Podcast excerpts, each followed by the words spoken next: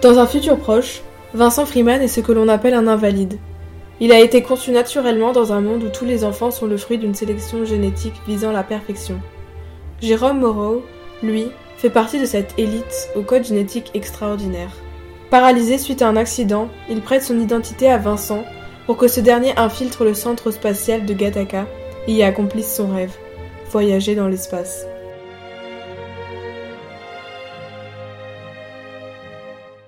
Bienvenue à Gattaca est un film sorti en 1997, mais vous avez souhaité l'aborder dans notre émission. Pourquoi? Ce film a marqué beaucoup d'esprits. Son sujet et ses problèmes philosophiques sont toujours actuels. L'homme est-il libre ou bien est-il déterminé dès sa naissance? Le bonheur de l'homme réside-t-il dans sa perfection ou bien l'homme devient-il heureux à travers l'épanouissement de soi? Les notions abordées sont donc la liberté, le bonheur et le vivant. Ce film défend la thèse sur laquelle l'homme a une volonté et donc un libre arbitre il peut faire ses propres choix. En effet, si la société futuriste présentée est régie par l'eugénisme, c'est-à-dire le déterminisme génétique, de nombreux personnages montrent qu'on peut s'en libérer. Vincent n'était jamais supposé atteindre les 30 ans. Poussé par ses désirs, il dépasse largement ses espérances. Il parvient à entrer à Gattaca et même à partir en expédition sur Titan, sous sa véritable identité. A l'inverse, Jérôme, avec son code génétique exceptionnel, était né pour être premier, mais il est pourtant toujours arrivé second. On peut citer l'exemple du second de Kataka, Eugène Pacifique, qui assassine violemment son supérieur. Sur cet aspect, le film peut être rapproché des idées défendues par Sartre, qui déclare dans L'être et le néant que l'homme est condamné à être libre. L'homme doit toujours faire des choix, il a la liberté absolue de devenir ce qu'il veut s'il ne pratique pas l'autocensure. Et sur la question de la source du bonheur humain? Le film défend la thèse selon laquelle l'homme trouve le bonheur dans l'accomplissement de soi. Vincent a beau être imparfait génétiquement, il parvient à accomplir son rêve, en plus d'être accepté par ses collègues malgré son ADN. À la fin du film, son travail acharné porte ses fruits. Il est heureux, accompli et libre. Contrairement à son frère Anton qui est génétiquement supérieur mais qui lui ne s'épanouit pas. Il passe sa vie à poursuivre son frère, obsédé par ce désir de le voir échouer. Et Jérôme partage ce malheur des êtres perfectionnés. Il tente de se suicider et finit par y parvenir, il n'y a pas de bonheur possible pour lui dans sa vie d'individu parfait.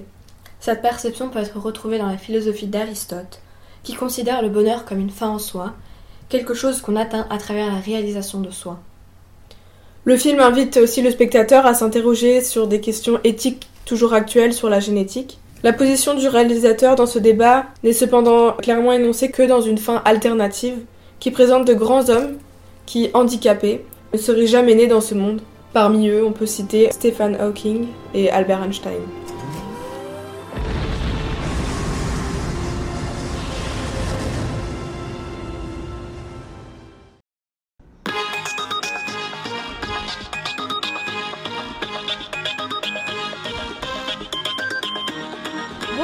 À tous et bienvenue dans Radio Philo, la première émission radio en clair dédiée exclusivement au cinéma et à la philosophie. Nous sommes réunis aujourd'hui le 15 février 1960, environ un mois après la sortie du film, pour notre première, et nous avons l'immense honneur de recevoir le réalisateur et l'actrice principale du film précurseur Les yeux sans visage de Franju, premier du genre. Mesdames et messieurs, Léa Scob et Manuel Franju. Pour nos auditeurs qui ne connaissent toujours pas votre film, pouvez-vous nous expliquer rapidement de quoi il relate? Alors pour faire court, euh, à la suite d'un accident de voiture dont il est responsable, le chirurgien génésier veut reconstituer le visage défiguré de sa fille, Christiane, recouvert d'un masque dont seuls les yeux sont intacts. À l'aide de son assistante et secrétaire Louise, ils enlèvent des jeunes femmes ressemblant à Christiane, afin de pratiquer une greffe du visage. Cependant, il fait face à de nombreux échecs. Léa, a-t-il été difficile pour vous d'interpréter ce personnage complexe de femme meurtrie En effet, interpréter ce rôle a été un challenge de taille. Il m'a fallu me plonger dans la peau d'une femme qui avait perdu son identité. Or, nous avons tous conscience de l'importance de la continuité du soi dans le temps, et le visage a son importance dans l'expression de la singularité du sujet. Il permet aux autres et à nous-mêmes de nous reconnaître et de nous distinguer. Sans celui-ci, Christiane est perdue.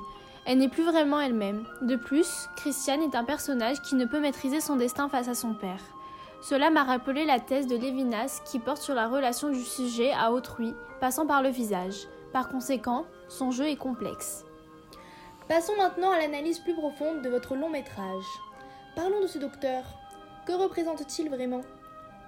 Le docteur Génésier incarne d'une certaine manière le complexe de Deep, par l'amour qu'il porte à sa fille Christiane. Concernant le docteur, nous pouvons nous demander s'il veut sauver sa fille parce qu'il se sent responsable de son malheur, ou bien est-ce pour l'unique raison de satisfaire son désir personnel de recherche et de réussite. C'est ici que nous faisons appel à la réflexion du spectateur, car il est le seul à pouvoir se faire son propre avis. Et les animaux? Donc euh, nous remarquons la forte présence des chiens et des oiseaux, d'une part avec les plans centrés sur ces animaux, mais aussi par leur présence sonore. Tout d'abord, les oiseaux, qui représentent la paix, la liberté, sont la personnification même de Christiane. Sa robe blanche et son masque blanc renforcent cette hypothèse. Des chants d'oiseaux accompagnent certaines de ces apparitions. À la fin du film, on la voit s'éloigner, entourée d'oiseaux. Cette comparaison montre l'innocence du personnage. D'autre part, les chiens représentent les cobayes des expériences du docteur Génésier. Ils le représentent également, mais aussi Louise, qui porte elle-même un collier de chien. Ainsi, tout au long du film, les chants des oiseaux et les aboiements s'opposent et apparaissent comme une lutte. Par quel moyen parvenez-vous à susciter une émotion particulière qu'est la peur? Les visages sont clos, on ne dénombre presque aucun sourire sur toute la durée du film. L'apparition impromptue de Christiane avec son visage meurtri ou bien son masque participe aussi dans l'omniprésence de la peur. Mais c'est surtout sa rareté qui porte intérêt et provoque aussi une émotion particulière. Les plans montrant les cages des chiens, ainsi que les aboiements, la musique, l'atmosphère sombre et même le thème du docteur sadique contribuent à cette émotion particulière. Vous avez également fait appel au grand compositeur Maurice Jarre. Pourquoi ce choix? Parce que Maurice Jarre participe à la création de notre film d'horreur. Le style est reconnaissable à l'instar des films d'Hitchcock. L'atmosphère rendue par la bande-son et l'image du film angoissante, elle accompagne le mouvement. Merci à vous de nous avoir accordé de votre temps pour cet entretien sur le fameux film dont vous avez forcément déjà entendu parler une fois, Les yeux sans visage. À bientôt sur Radio Philo.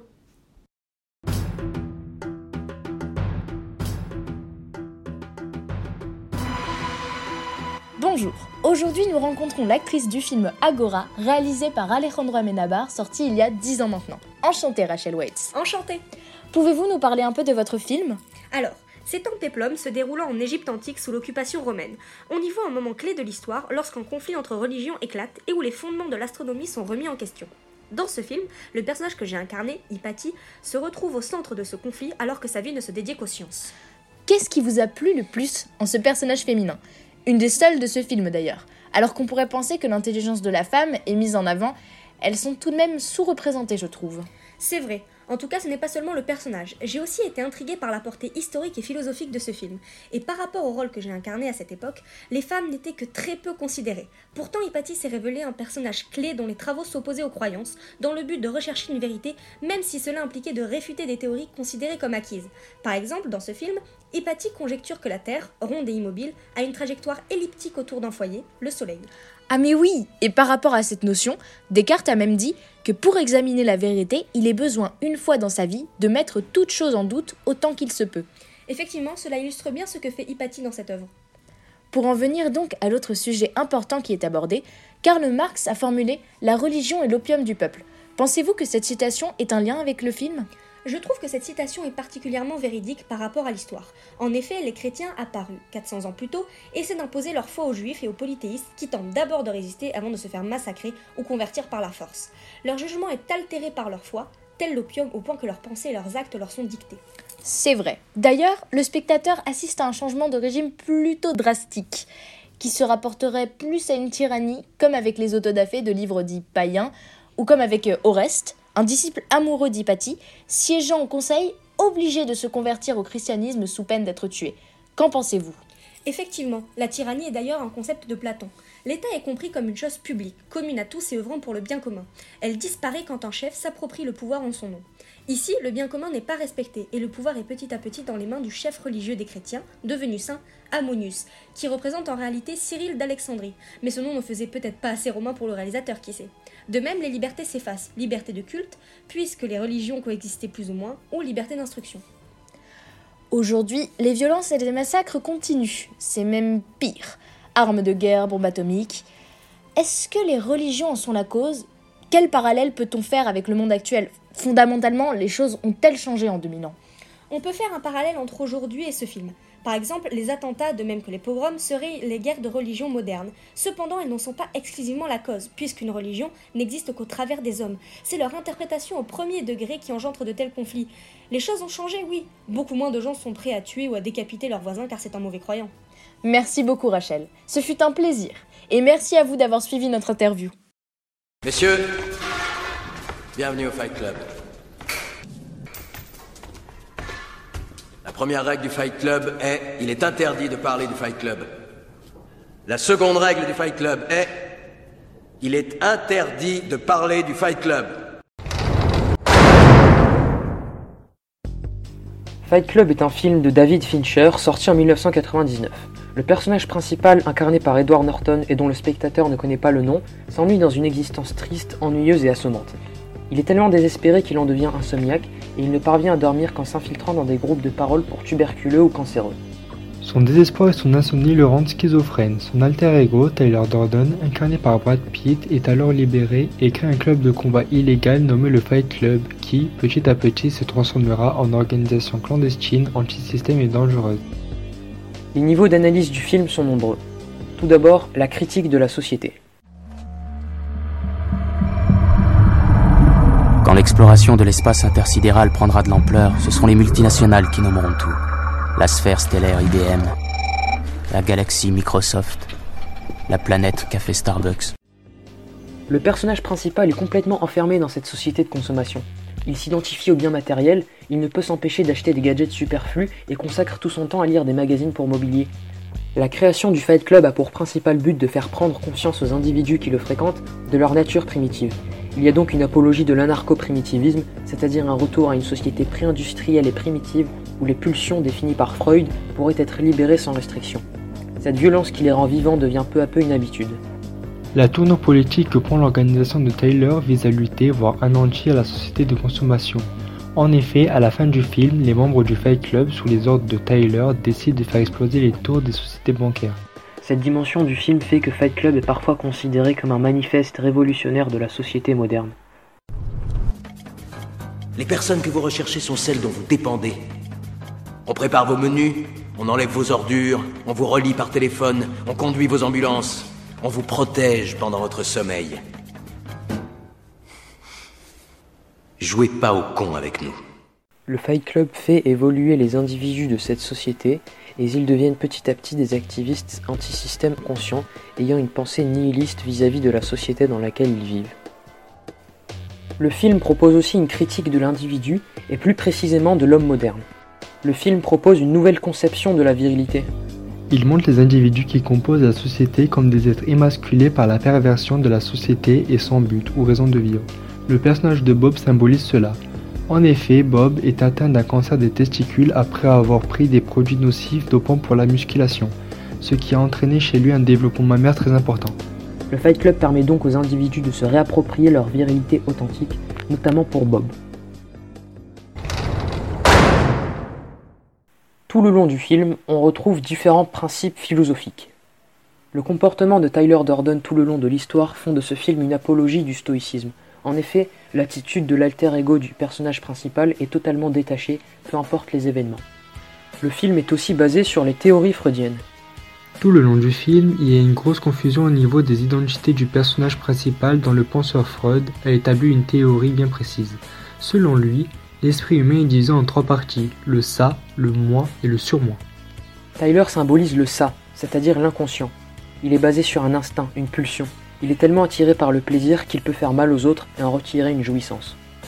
Le personnage principal représente le moi, c'est-à-dire le conscient. C'est les sentiments qu'il ressent comme la colère ou l'amour. Il n'a pas la force de contrôler le ça parce qu'il n'est pas assez fort à lui seul. Tout au long du film, il prend conscience des sentiments qu'il éprouve.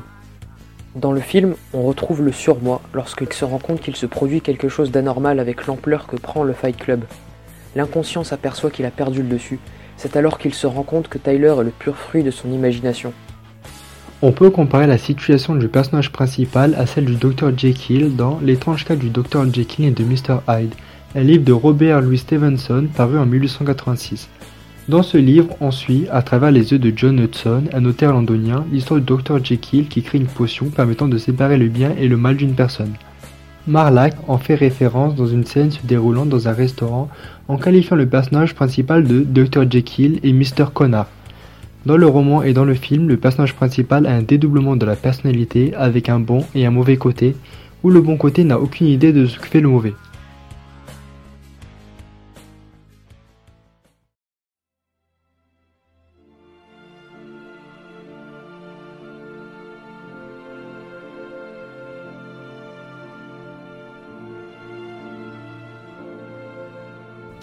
Ce film Bienvenue à Gataka On l'avait vu en troisième, ça te dit quelque chose? Ouais, ça remonte, mais oui, je m'en souviens très bien. Réalisé par Andrew Nicole. J'avais été scotché par le scénario, t'imagines? Pouvoir choisir comment seront tes enfants, ce serait génial, non? Tu trouves? Je trouve ça plus inquiétant qu'autre chose. La nature fait bien les choses. Pourquoi s'interposer et toujours vouloir tout contrôler? Ah, tu veux parler de l'eugénisme Ce concept regroupe l'ensemble des pratiques visant à améliorer le patrimoine génétique de l'espèce humaine. Améliorer, améliorer, ou complètement aliéner. Je ne trouve pas ça moral de vouloir ainsi modifier la nature. Je ne suis pas certaine que tu dirais la même chose si tu avais la possibilité de recourir à ces pratiques. Souviens-toi, Anton, le petit frère de Vincent, a fait l'objet de manipulations génétiques. Pour faire court, ça devrait le protéger des inconvénients du hasard. Je suis pas d'accord. On ne protège pas un futur être humain du hasard, c'est immoral. C'est ce qu'explique le philosophe allemand Jürgen Habermas dans L'avenir de la nature humaine, réfutant ce qu'il nomme l'anthropotechnique. Choisir la naissance reviendrait à retirer à l'homme sa capacité à s'autodéterminer, sa liberté et donc son humanité. On ne lui retire pas son humanité, on le perfectionne, juste légèrement. Le perfectionner, mais au nom de quoi? À Gataka, les hommes sont tous élitistes, obsédés par la quête d'une nouvelle recrue au patrimoine génétique impeccable. Ce mode de recrutement où seul compte ton génome est parfaitement inégalitaire et de surcroît interdit par la loi. Mais d'un autre côté, la science a besoin de gens dotés de capacités extraordinaires. En revanche, il est vrai que ce système pose un problème éthique à l'égard des individus dits invalides. Je le reconnais. Ah, tu vois, c'est ce que je te disais. Je suis convaincue qu'il est possible d'agir contre nos prédispositions génétiques avec un peu de détermination. Regarde Vincent Rien ne le prédestinait à devenir astronaute. Il devait mourir à 30 ans. Et pourtant, il surprendra tout le monde et parviendra à réaliser son rêve d'embarquer dans la fusée pour Titan. La volonté serait donc plus forte que la science alors? Il faut croire que oui. En revanche, elle n'induit pas la liberté de l'homme, puisque même programmé, il n'y échappe jamais il est paradoxalement condamné à être libre, selon Sartre. Donc ce n'est pas le déterminisme qui nous mène où nous allons, mais bien la détermination. Selon lui, l'inné n'étant rien prédominant sur l'acquis, et l'homme n'est rien d'autre que ce qu'il se fait. Au bout du compte, cette idée est plutôt rassurante, et c'est un message d'espoir qui est délivré à travers le personnage de Vincent, alias Jérôme Moreau. Au-delà de ça, tous les protagonistes sont à la recherche de leur propre bonheur. Vincent rêve d'une carrière dans l'espace, pendant que son complice génétiquement valide, Jérôme Moreau, tente de conserver le niveau de vie antérieur à son accident. On peut donc se demander si le bonheur réside uniquement dans un corps parfait, produit de l'eugénisme. Finalement, la satisfaction personnelle d'atteindre un objectif disparaît dès lors qu'elle n'est pas le fruit d'un effort, mais bien d'un génome favorable, empêchant par là même l'épanouissement du sujet. Tu penses à Anton? Il entre dans la police criminelle, mais stagne professionnellement. Il n'a rien à prouver, ni à la société, ni à lui-même. Pour conclure, ce film de science-fiction nous a permis de réfléchir sur des notions telles que la perfection, la destinée, et nous mettre en garde face aux abus auxquels peuvent mener le progrès et la science.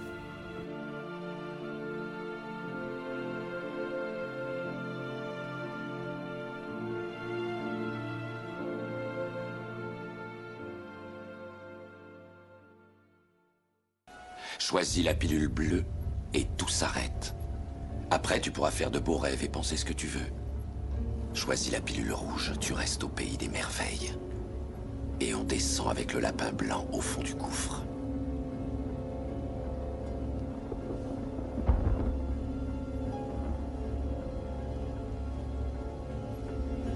N'oublie pas, je ne t'offre que la vérité, rien de plus. La pilule bleue ou la pilule rouge? Matrix est un film réalisé par Lily et Lana Wachowski en 1999. Ici, Morpheus demande de choisir entre rester dans la matrice, c'est-à-dire vivre dans l'illusion qui constitue notre monde et dans l'ignorance, ou éveiller notre esprit à découvrir la vérité, un univers apocalyptique sans pouvoir faire marche arrière. En choisissant de s'éveiller, Cypher est devenu un résistant combattant aux côtés de Neo. Mais il le trahira vite suite à un marché lui permettant de réintégrer la matrice, car il ne supporte pas le monde apocalyptique dans lequel il vit. Et puisqu'il n'est pas heureux dans le monde réel, il veut le devenir dans un monde faux, illusoire, faisant ainsi l'éloge du mensonge sur la vérité. Il regrette le choix originel qu'il a fait de sortir de la matrice en avalant la pilule rouge qui libère du mensonge au lieu de la pilule bleue qui libère du poids de la vérité. Morpheus l'avait prévenu. Il ne lui promettait que la vérité. Il regrette pourtant son choix et il le confie à Néo d'un ton amer. Entre nous, je sais ce que tu dois te dire. Je pense constamment tout comme toi. J'y pense même depuis que je suis ici. Pourquoi je n'ai pas pris la pilule bleue? Il n'est pas capable d'apprécier un plaisir s'il sait qu'il est illusoire. Son bonheur ne peut reposer que sur l'esclavage de l'ignorance et il ne sera heureux que lorsqu'il pourra profiter de la vie en étant libéré, non pas du mensonge, mais bien de la vérité. De même, il ne pourra être heureux que s'il est libre, non pas en un sens héroïque, libéré de ses illusions, mais libre dans le sens où il pourra jouir de tout bien matériel que bon lui semble grâce à son argent notamment. Dans l'un des dialogues, Cypher dit à Trinity Libéré Tu trouves qu'on a l'air libéré? Je ne suis là que pour donner des ordres à monsieur. S'il faut choisir entre ça et la matrice, je choisis la matrice. Le problème de Cypher, c'est donc qu'il n'est qu'une personne ordinaire dans une aventure extraordinaire. Finalement, la question qui se pose ici est une question morale. La question serait en effet de se demander peut-on réellement reprocher à Cypher d'avoir voulu profiter de plaisirs terrestres illusoires? Ou bien avons-nous le devoir moral de constamment chercher à nous approcher de la vérité? Cypher pense que l'ignorance est indispensable au bonheur. On peut alors se demander si, en ne pouvant pas jouir de simulation, il ne posséderait pas une certaine forme de dignité. Le tonnerre, la foudre, le cri déchirant de personnages confrontés à la mort. Oui, le film dont nous allons vous parler aujourd'hui est bien un film d'horreur, dans la pure veine du roman gothique dont il est inspiré, Frankenstein. Mais au-delà du frisson qu'il procure, ce film est une exploration de la psyché humaine et des antagonismes qui s'y jouent entre le ça et le surmoi, pulsion de vie et pulsion de mort. Ces antagonismes s'illustrent à travers le processus de création mis en œuvre par le protagoniste, Victor Frankenstein. Confronté à la mort de sa mère à laquelle il voit un amour oedipien, Victor Frankenstein se lance dans un projet fou, celui de donner la vie par l'électricité et donc par le feu, tel un Prométhée moderne à un être constitué à partir de fragments de corps humain.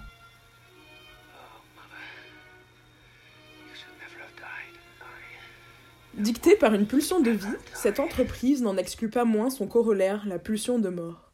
Eros et Thanatos semblent en effet intrinsèquement liés dans le processus de création. Selon Freud, la pulsion de mort existe conjointement avec la force de reproduction, dualisme qu'il relie à l'angoisse de mort et à la nostalgie d'une unité androgyne originaire perdue. Ainsi, de la même façon que les cellules reproductrices s'unissent pour former un nouvel être à partir de leur mort, les individus sont animés par le désir de ne faire plus qu'un avec leur partenaire et de retrouver, dans une fusion destructrice, une continuité perdue. Cette idée trouve une illustration symbolique à travers la mort de la mère au moment où elle donne naissance à son deuxième fils, mais aussi à travers la lente consommation de Victor au fil du processus de création. Ce dernier échappe in extremis à la mort juste après la naissance de sa créature. On pourrait aussi avancer que la création est destruction, car elle marque le passage de la nature à la culture, et par là même la dénaturation d'un être naturellement bon. En effet, conformément au mythe de Rousseau du bon sauvage, la créature naturellement bonne et instinctivement douée de pitié au début du film devient mauvaise au contact de la société et du rejet qu'elle subit compte tenu de sa laideur. La création dans Frankenstein apparaît donc comme profondément paradoxale. Elle est d'autant plus que, bien motivée par une pulsion de vie, elle n'en exclut pas moins la sexualité. Les deux figures féminines présentes dans l'entourage de Victor Frankenstein sont clairement associées à la notion de plaisir et plus particulièrement à l'assouvissement de plaisirs narcissiques, jeux, distractions, danse, etc. Sa mère le détourne de son travail et l'incite à la distraction.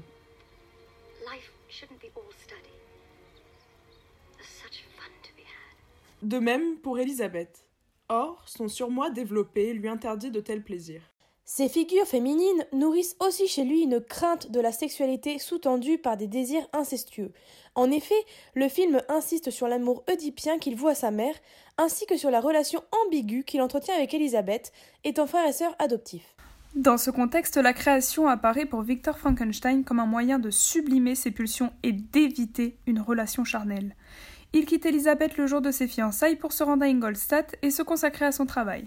Il reporte le mariage et l'abandonne une deuxième fois pour créer une compagne. Leur mariage ne sera alors jamais consommé. Dans cette perspective, le monstre peut être vu comme le double monstrueux de Frankenstein, c'est-à-dire comme une externalisation de son ça. En effet, il accomplit les pulsions agressives et les désirs sexuels réprimés de Victor. Tiraillé entre sa rage et son trop-plein d'amour, il promet alors de satisfaire l'un ou l'autre. Comme le montre l'image récurrente de l'escalier en colimaçon sans garde-fou, ainsi que la chute de Victor et de sa créature dans une crevasse de la mer de glace, ce film est bien une descente dans les profondeurs et les méandres de la psyché humaine.